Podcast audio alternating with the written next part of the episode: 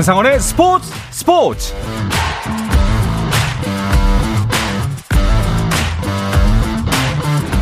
스포츠가 있는 저녁 어떠신가요? 아나운서 한상원입니다. 오늘 하루 이슈들을 살펴보는 스포츠 타임라인으로 출발합니다.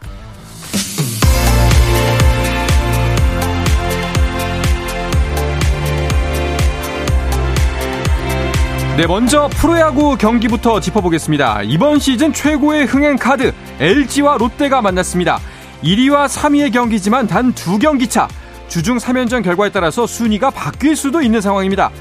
1회 수비 실책으로 한 점을 먼저 얻어간 LG, 4회 롯데가 친정팀을 상대로 유강남의 희생플라이로 한 점 만회합니다. 5회 말 LG가 두 점 더 추가하면서 5회 말 현재 3대 1입니다. 자, 3강 중 또 한 팀 2위 SSG는 삼성을 만났습니다. 1회부터 무사 만루 상황을 만들어내며 3득점한 SSG. 이재현이 5회 솔로 홈런으로 한 점 따라가는 삼성입니다. 7회 말 현재 그 점수가 그대로 유지되면서 3대 1입니다. 키움 대 한화의 경기도 눈길을 끌고 있는데요. 대체 외국인 선수로 한화 유니폼을 입은 산체스가 리그 최고의 우한 투수 안우진과 선발 맞대결을 벌이기 때문입니다. 삼진은 안우진이 많지만 경기에는 산체스가 앞서고 있습니다. 한화가 2회 2득점하면서 경기를 리드하고 있는데요. 한화가 2점, 키움이 1점 추격하면서 6회 말 현재 4대 1로 한화가 석점 차로 앞서고 있습니다. 자, 고영표 대 이의리의 맞대결도 있습니다. 살아나고 있는 기아의 타선, 그 중심에는 최형우가 있는데요. 홈런을 포함해서 먼저 4득점한 기아, 말루 상황에서 볼넷 밀어내기로 한 점 만회한 KT입니다. 점수는 조금 더 벌어져서 7회 초 현재 6대 1입니다. 마지막으로 두산 대 NC의 경기도 보시죠. 한 점 앞서가던 NC. 4회 말 NC의 상위 타선에서 3연속 적시타가 나오면서 4득점 5대 0으로 점수를 크게 벌리는 NC입니다. 점수 그대로 5대 0입니다. 잉글랜드 프리미어리그 토트넘의 손흥민이 시즌을 마치고 귀국했습니다. 손흥민은 개인적인 일정을 소화한 후 A매치를 위해 6월 12일 파주 국가대표 트레이닝 센터에서 입소할 예정입니다. 한편 토트넘에서 손흥민을 지도했던 포체티노 감독이 런던 라이벌인 첼시의 새 사령탑에 선임됐습니다. 첼시는 포체티노 감독이 오는 7월부터 팀을 이끌 예정이고 계약 기간 2년에 3년째 구약, 구단이 계약 연장을 결정하는 조건으로 계약했다고 발표했습니다. 태권도 남자 68kg급에서 포스트 이대훈으로 꼽히는 진호준이 처음 출전한 세계선수권 대회 남자 68kg급에서 은메달을 따냈습니다. 진호준은 8강과 4강에서 세계 랭킹 2위와 3위 선수를 연이어 격파하며 결승까지 순항했지만 신든에게 패하며 이번 대회 우리 선수단의 첫 메달 신고에 만족해야 했습니다. 미국 프로농구 NBA에서는 마이애미 히트가 파이널에 진출했습니다. 마이애미는 보스턴 셀틱스와의 동부 컨퍼런스 파이널 7차전에서 103대 84 완승을 거뒀는데요. 지미 버틀러가 28득점, 케일럽 마틴이 26득점을 기록하며 팀 승리를 이끌었고 반면 벼랑 끝에서 시리즈를 7차전까지 끌고 왔던 보스턴은 아쉬움 속에 시즌을 마무리했습니다. 한편 마이애미는 8번 시드로 파이널에 오른 역대 두 번째 사례가 됐습니다. 1999년 뉴욕 닉스가 최초의 사례였고 play-in 토너먼트가 도입된 이후 파이널에 진출한 8번 시드는 마이애미가 최초입니다.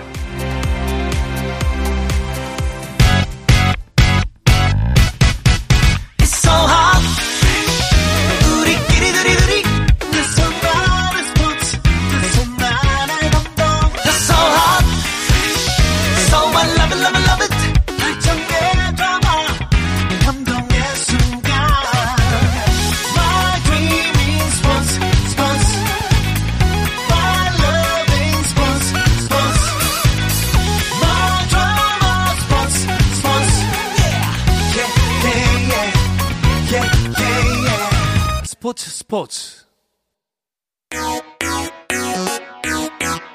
No problem. 다양한 스포츠 이야기를 나누는 정 PD와 김 기자 시간입니다. 오늘은 정현호 KBS 스포츠 PD 홀로 제 옆에 나와 있습니다. 어서 오십시오. 네, 안녕하십니까. 짝꿍 어디 갔습니까? 이번 주에 휴가를 아. 아, 누리고 있기 때문에 제 앞자리가 조금 네. 어, 허전하긴 합니다. 하지만 어, 그만큼 제가 또 열심히 준비를 해왔으니까요. 네. 어, 잘 채워보도록 노력하겠습니다. 이 시국에 휴가를 간단 말입니까? 지금 U20에서 우리나라 이렇게 선전을 하고 있는데. 어, 네. 생각해보니 네. 어쩌면은 예선 탈락한 일본을 위로해주기 위해서 가신 건가? 아, 그 거기 가셨군요. 네네. 그렇군요. 정현우 PD는 20세 이하 월드컵 때문에 여전히 많이 바쁘시죠? 그렇죠. 이게 또 시간차 시간이 정확히 12시간 차이지 않습니까? 맞아요. 어, 그래서 이제 새벽에 어, 출근을 해야 되는 이제 일정인데 그래도 항상 보면은 이렇게 힘든 상황에서 우리나라 대표팀이 좋은 성과가 있을 때 음. 그나마 좀 보람이 있을 때가 많죠. 네. 지난 2019년에도 그랬었고 하기다 보니 이번에도 또 우리나라가 1승 2무로 16강에 진출을 했기 때문에 어, 앞으로 더 좋은 소식이 많아졌으면 하는 바람이 있습니다. 그렇죠. 자, 뭐 일찌감치 사실 뭐 3차전을 치르기 전에 이미 16강 진출이 확정이 됐습니다만 그렇습니다. 어, 16강전에서 조 2위로 에콰도르를 만나게 됐습니다. 네. 그정 PD는 이제 생방송 준비하시면서 다시 해설위원으로 복귀한 이영표 위원하고 네. 이야기를 나눌 수가 있잖아요. 네. 혹시 이영표 위원이 우리 16강 상대인 에콰도르에 대해서 뭐라 좀 말씀하신 게 있나요? 어, 솔직히 말씀드리면은 새벽 전 경기잖아요. 네. 끝나고 보내드리기 바빠서 이 붙잡고 뭘 여쭤보고 싶어도 네. 예, 피곤하고 이래서 또 이제 방송 전에는 어, 음. 자료 준비한다고 음. 뭐 감비아든 이제 네. 온두라스든 준비를 하셔야 되니까 막상 어, 정확하게 좀 많은 얘기를 여쭤보진 못했었는데 한 가지 제가 바람이 있다면은 2019년의 기억이 살아났으면 좋겠다. 오. 왜냐하면 2019년 어, 20세 이하 월드컵에서 우리나라가 준결승에서 에콰도르를 만났습니다. 네. 근데 에콰도르를 상대로 1대 0으로 승리를 거두면서 어, 최초로 결승전에 올라갔던 어, 좋은 기억이 있거든요. 음. 우선 에콰도르의 전력을 조금 분석을 해보자면은 아마 이 가장 핵심 선수는 어, 공격진에 있는 저스틴 쿠에로 이 선수일 것 같아요. 네. 기본적으로 굉장히 그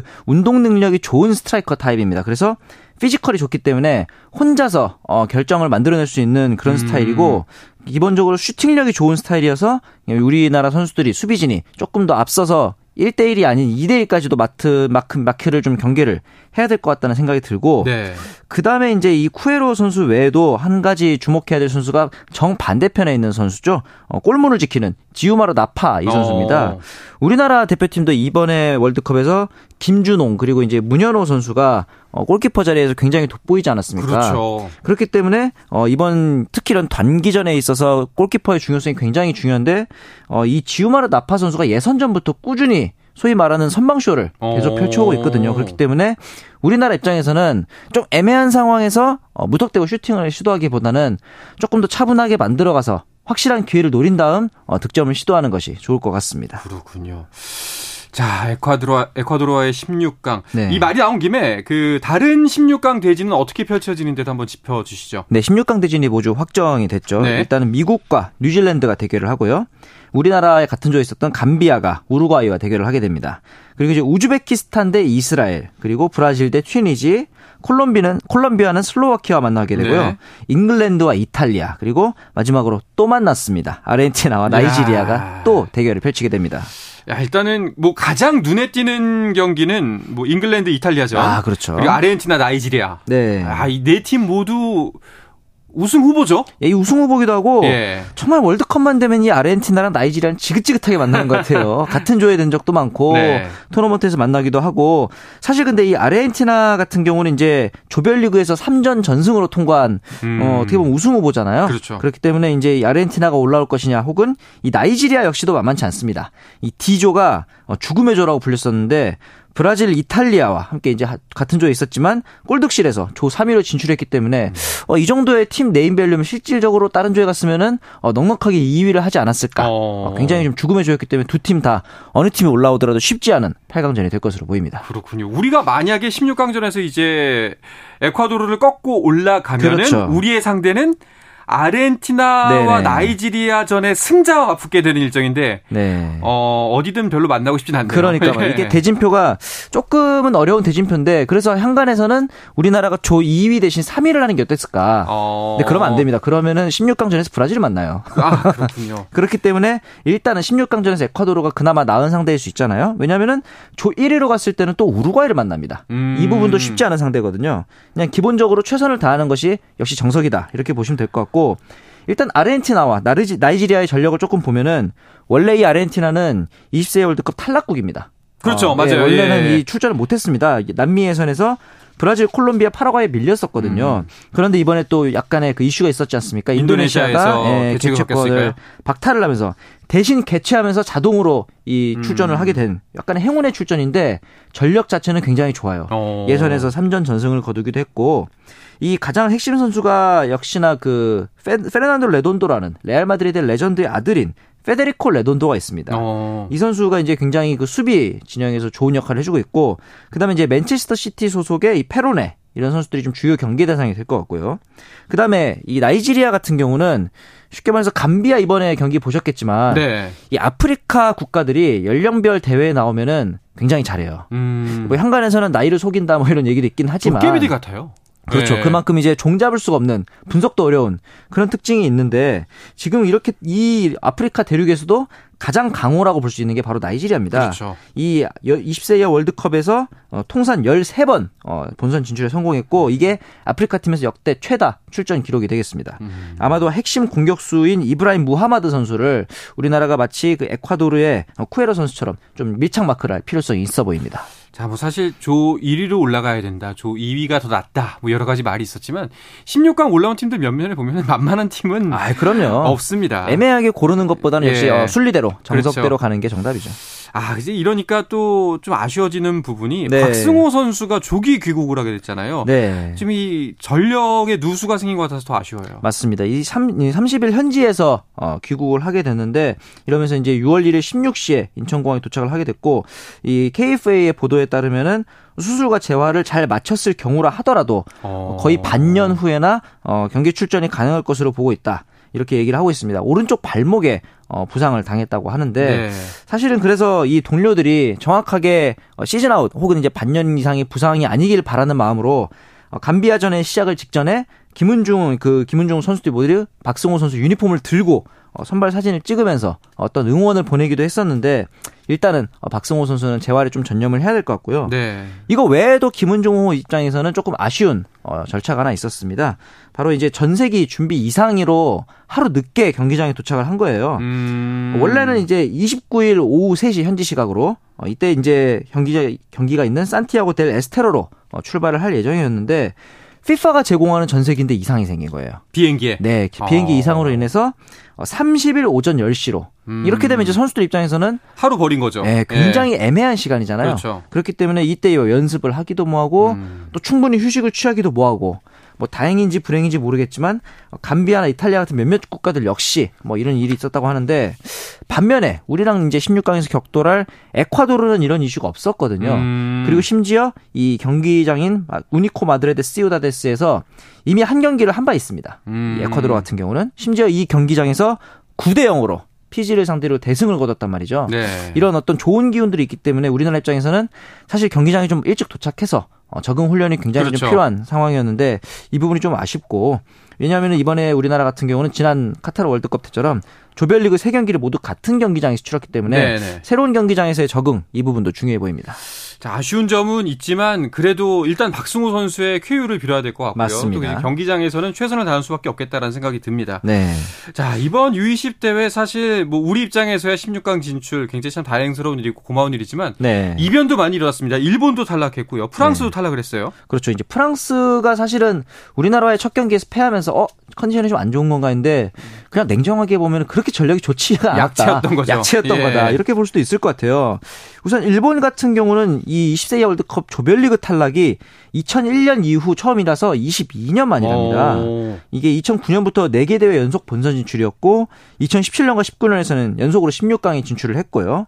이 부분에 대해서 이제 국가대표 출신인 다케타 슈이로 선수가 이 미토마 같은 유럽에서 뛰는 선수들이 많아져야 된다. 음. 우리나라 선수들 그러니까 여기서는 일본 선수들을 지칭하는 거죠. 네. J리그에 만족하지 말고 해외로 많이 나가야 한다. 이 결과를 냉정하게 받아들여야 해외 이적이 늘어날 것이다. 네. 마치 우리나라가 초, 2014년 월드컵, 18년 월드컵 이후에 좀 해외 진출을 적극적으로 추진했던 것과 같은 음. 맥락으로 보입니다. 그렇군요. 자, 이제 우리 16강전은 언제 펼쳐지나요? 우리 16강전이 이제 돌아오는 금요일 새벽입니다. 어. 어, 금요일 새벽 06시에 어, 06시에. KBS ETV에서 KBS 함께 ETV에서 하실 있습니다. KBS ETV에서 하죠. 네, 맞습니다. 네, 정현호 PD가 주관하는 네. 우리나라의 16강전 꼭 같이 함께 봐주시기 바라겠습니다. 네. 자, 그리고 다른 스포츠계의 소식도 살펴보겠습니다. 세계 선수권 대회가 이제 종목별로 이어지고 있는데 네. 배드민턴에 이어서 네.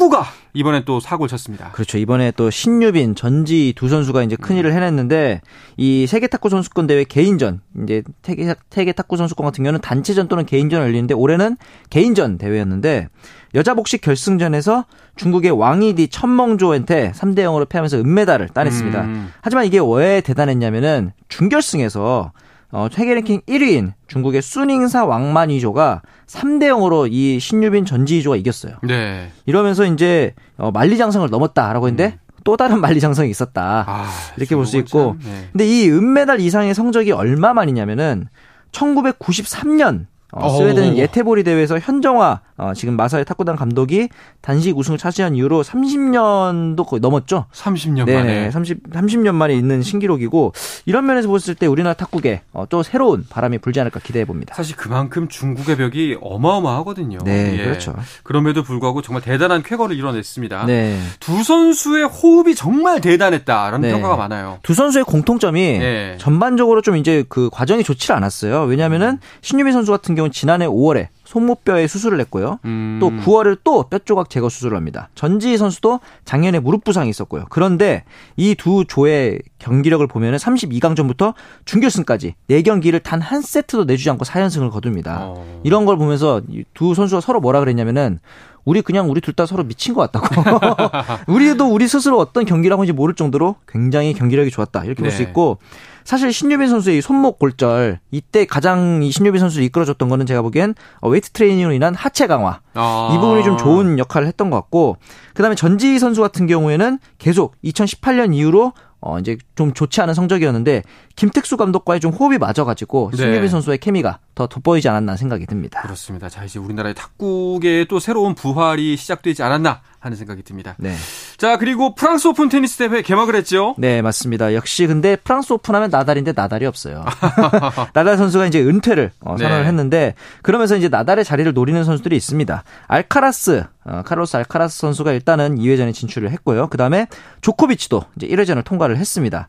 이렇게 알카라스랑 조코비치 어, 이번 대회 우승 영순위 두 명인데 음. 4강에서 만나게 됩니다. 음. 이렇기 때문에 이 4강에서 맞붙는 이 4강전이 아마도 어, 실질적인 결승전이 아닐까 예상이 또 있습니다. 물론 두 사람이 올라온다면. 아, 그렇죠. 네. 네 권순우 선수는 아쉽게도 불참이죠, 이번에. 네, 이번에 그렇다 보니까 아무래도 우리나라 팬들의 이 롤랑 가로스에 대한 관심이 음. 살짝 덜하지 않을까 싶은데 지난 2월에 카타르 엑손 모바일 오픈에서 이제 어, 단자, 남자 단식 16강전을 마지막으로 지금은 이제 부상 때문에 어깨 치료에 좀 집중을 하고 있습니다. 네. 사실 그 전까지 권순우 선수가 큰 부상이 없었거든요. 음. 그런데 이제 재활 기간을 어떻게 보내느냐 좀 중요할 것 같은데 왜냐하면은 아마도 이대로면은 8월 말에 있을 US 오픈부터 복귀를 네. 하게 되고 그러면 이제 뭐가 남냐면은 9월에 있을 아시안 게임이 열립니다. 그렇죠. 이 권순우 선수가 아직 병역을 해결하지 않은 상태이기 음. 때문에 복식에서 특히 어, 단짝인 홍성찬 선수와의 어떤 독식 파트너 이런 부분도 좀 기대를 하고 있기 때문에 재활을 통해서 8월, 9월에 좋은 경기를 보여주는 것이 중요해 보입니다. 네, 이번에 뭐 참여는 못했지만 그래도 좀더더 높이 뛰기 위한 도약으로 삼았으면 좋겠습니다. 네.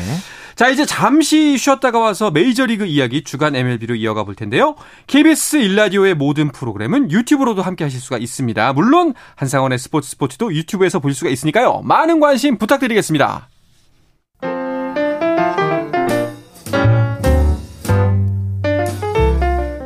정 PD의 깊은 내공, 김 기자의 behind story, 배구 이야기는 KBS 1라디오 스포츠 스포츠에서 배구 선수 출신 해설위원 저 한유미도 듣습니다. 정 PD와 김 기자, 많은 청취 부탁드립니다. 자, 어떤 스포츠 이야기도 함께 할 수 있는 시간 정 PD와 김 기자 듣고 계십니다. 오늘은 휴가를 떠나버린 김지한 기자를 뒤로 하고 KBS 정현호 PD만 함께하고 있습니다. 네. 오늘 혼자 하려니까 좀 힘들죠. 아, 약간 숨이 차는 그쵸, 것 같기도 예. 하고, 네, 목도 살짝 아파오고 예. 열심히 전달해드리도록 하겠습니다. 이제 절반 남았습니다. 네. 자, 이제 MLB 소식 짚어볼 텐데요. 우리나라 메이저리거들의 한 주간 활약부터 짚어주시죠. 네, 우선 김하성 선수가 25일 경기에서 이제 홈런을 터뜨렸는데 제가 이제 저번 주에 99득점 기록했다. 그렇죠. 과연 100득점 어, 어떻게 이번 주 안에 나올 것인가 네, 했는데 네. 본인이 본인 아. 손으로 홈런으로 어, 음. 기록을 했는데 이 홈런 100득점 외에도 좀 의미가 있는 게 올해 페스트볼을 홈런으로 기록한 게 처음입니다. 음. 처음으로 이제 페스트볼을 홈런을 기록했고 그다음에 빅리그 진출 이후에 24번째 홈런인데 그 전까지 23개의 타구는 모두 좌측 혹은 이제 좌중간으로 넘어가는 홈런이었는데 이번 홈런이 처음으로 우중간으로 넘어가는 홈런이었습니다. 오. 기본적으로 자기가 100% 힘을 쓰지 않고도 어, 기술로서 밀어서도 넘길 수 있다는 그런 점을 좀 증명했다. 이렇게 보시면 될 것 같고 네. 어제 경기에서도 김하성 선수가 3출루 경기를 만들어냈습니다. 1안타에 어. 2볼넷을 얻어냈고 또 이제 피츠버그의 배지환 선수 같은 경우는 어, 오늘 4타수 1안타를 기록하면서 시즌 타율 2할 7푼 5리를 유지하고 있습니다. 네. 자, 근데 두 선수의 활약이 좀 네. 무색하게 둘다 졌어요. 지금 예. 전반적으로 김하성 선수가 좀 올라오니까 샌디에이고가 내려가고 배지환 선수가 올라오니까 또 피츠버그가 내려가고 이런 네. 상황인데 샌디에이고는 지금 그뿐만 아니라 그냥 메이저리그 전체를 통틀어서 가장 실망스러운 팀입니다. 음. 왜냐하면 이제 사실은 다저스를 이길 올해가 적기다 이런 평가까지 좀 많았었거든요. 그렇기 때문에 어, 사실 스포츠 전문 채널인 ESPN에서도 이번 시즌 가장 실망스러운 팀으로 어, 다 샌디에이고를 꼽고 있는 그런 음. 상황이고요. 그러니까 샌디에고가 우승 후보라고 불리어도 무색할 만큼의 전력을 네. 갖추었다라고 평가를 받았는데 네, 뚜껑을 열어보니 사실상 샌디에고 굉장히 좀 그렇죠. 기대에 미치지 못하고 있습니다. 실제로 시즌 초에 보가치 선수의 영입 이후에 활약을 볼 때마다 역시 어, 강호다 이랬는데 음. 그 이후로 거짓말처럼 소토, 헤이더, 마차도 데려온 선수들 다 부상이었고 복귀했던 페르난도 타티스 주니어도 어, 관중들과 마찰을 일으키는 등 여러 가지 좀 이슈가 있었기 때문에 네. 사실 이런 걸 보면서 아 단장도 이런 것까지 예측하기는 어렵지 않았을까 음. 그런 생각도 들고 김하성 선수 자리 없다고 시즌 초에 뭐 트레이드 해야 된다 이런 여론도 있었거든요. 어. 만약 그랬으면 어쩔 뻔했습니까? 그러니까요. 사실 뭐 우리 입장에서 보면은 네네. 어 김하성 선수의 이 활약이 샌디에고가 못하는 와중에 나오기 때문에 음. 조금 더 빛이 나고 있다라는 생각이 아. 살짝 들기도 합니다. 그렇죠. 이 김하성 선수가 지금 대체 선수 대비 승리 기여도 BWAR에서 팀 내 1위입니다. 어. 근데 이 대체 선수 대비라는 말이 중요한 게 그만큼 다른 선수들의 활약이 부진하기 때문에.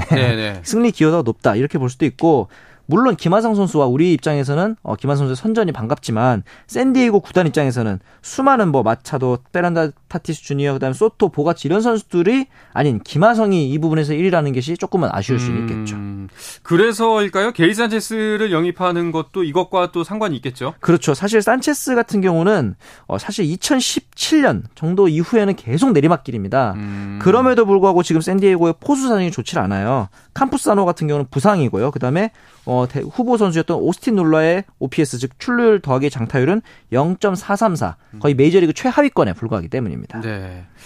자, 산체스가 만약에 이제 과거의 폼을 조금이라도 회복을 한다면은 샌디에고의 현재 전력에서는 큰 도움이 될 텐데 말이죠. 맞죠, 맞습니다. 이렇게 아직까지는 산체스 선수의 경기를 보면은 장타력 그리고 이제 어깨라고 할 수 있는 송구력은 아직까지 괜찮아요. 네. 그런데 포수인데 공을 못 잡습니다. 음. 너무나도 쉬운 공조차도 흘려버리는 패스트볼이 너무 많고 거기다 기본적으로 산체스 선수는 잡아당기는 타자인데 이 잡아당기는 타구들이 시프트에 걸리는 경우가 작년까지 너무 많았어요. 음. 근데 올해 같은 경우는 이제 시프트가 좀 없어졌죠. 그리고 pitch clock의 도입으로 메이저리그 구단들이 전반적으로 어깨가 강한 포수들을 많이 찾고 있습니다. 네네. 그래서 산체스 선수에게 어떻게 보면 마지막 기회가 주어진 그런 시즌이라고 볼 수 있겠습니다. 자, 샌디에고 다시 한번 좀 되살아나는 계기가 필요해 보입니다. 자, 네. 그리고 배지환 선수 역시 뭐 상황이 크게 다르지 않습니다. 네. 배지환 선수의 타격감은 나아지고 있는데 피츠버그는 계속 좀 안 좋아요. 그렇죠. 지금 최근 7경기 배지환 선수의 타율이 4할입니다. 음. OPS는 0.979까지 올라갔고 그런데 피츠버그가 최근에 보면은 어, 한 이닝에서 대량 실점하는 경기들이 너무 많아요. 사실 어, 이번 경기에서도 7회 말에만 8점을 내주면서 어, 샌프란시스코에 14대 4로 대패를 했거든요.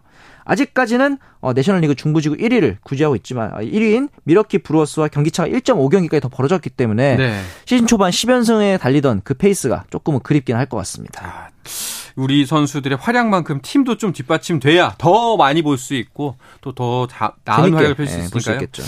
아쉽습니다. 자, 그리고 한 가지 또 반가운 소식. 네. 류현진 선수가 수술 후에 첫 번째 불펜 투구를 했다고 하죠. 네, 우선은 이제 선수들을 세워놓지 않고 어, 투수와 포수만 있는 불펜 피칭을 마쳤고 그러면서 체인지업 커브 등 변화구를 많이 같이 섞어서 던졌는데 내가 야식을 끊고 체중도 감량해서 선발 투수의 몸을 되찾겠다. 네. 뭐 이런 인터뷰를 보이면서 이번 시즌 남은 시- 경기에 대한 각오도 다졌습니다. 네.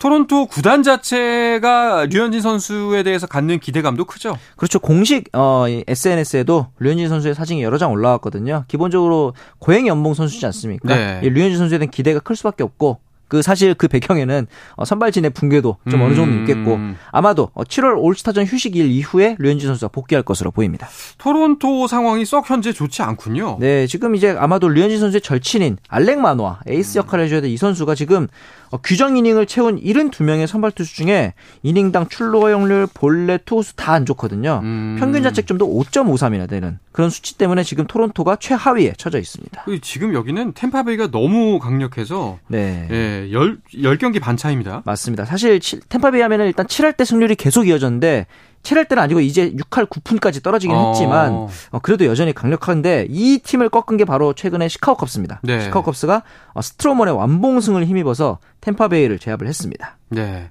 자, 그리고 메이저리그에는 또 어떤 이슈들이 있었나요? 이 스트로먼의 완봉승에 더불어서 이 노히트 노런이 두 개나 나올 뻔했습니다 하루에. 오. 사실 이 캔자스 시티가 7회까지 어, 세인트루이스를 상대로 퍼펙트 피칭을 이어갔고요. 네. 그다음에 이제 앞서 말씀드렸던 스트로먼 역시 템파베이를 상대로 어, 노히트 피칭을 이어가다가 9회까지 버티면서 완봉승을 했는데 한 가지 재밌는 게 템파베이 완더 프랑코 선수가 타구를 잡은 다음에 공을 한번 이렇게 튕기면서 소위 상대를 기만하는 듯한 네. ball flip으로 이제 최근에 음. 메이저리그에서 이슈가 좀 됐었거든요.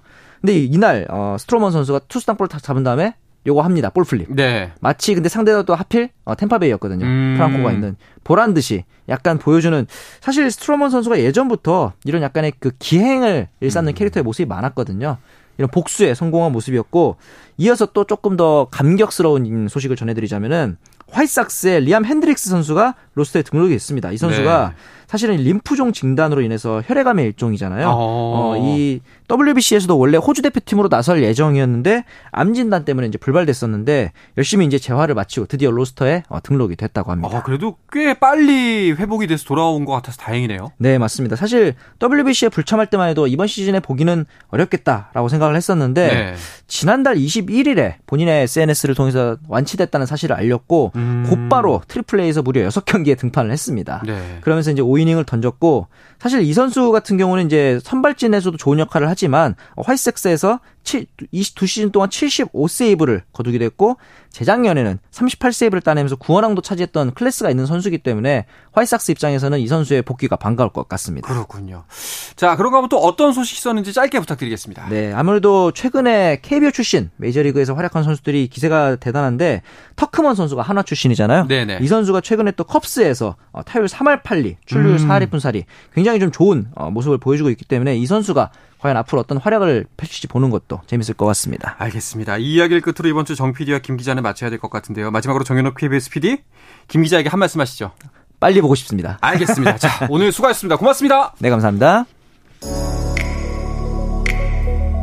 자, 내일도 저녁 8시 30분에 뵙겠습니다. 한상원의 스포츠 스포츠!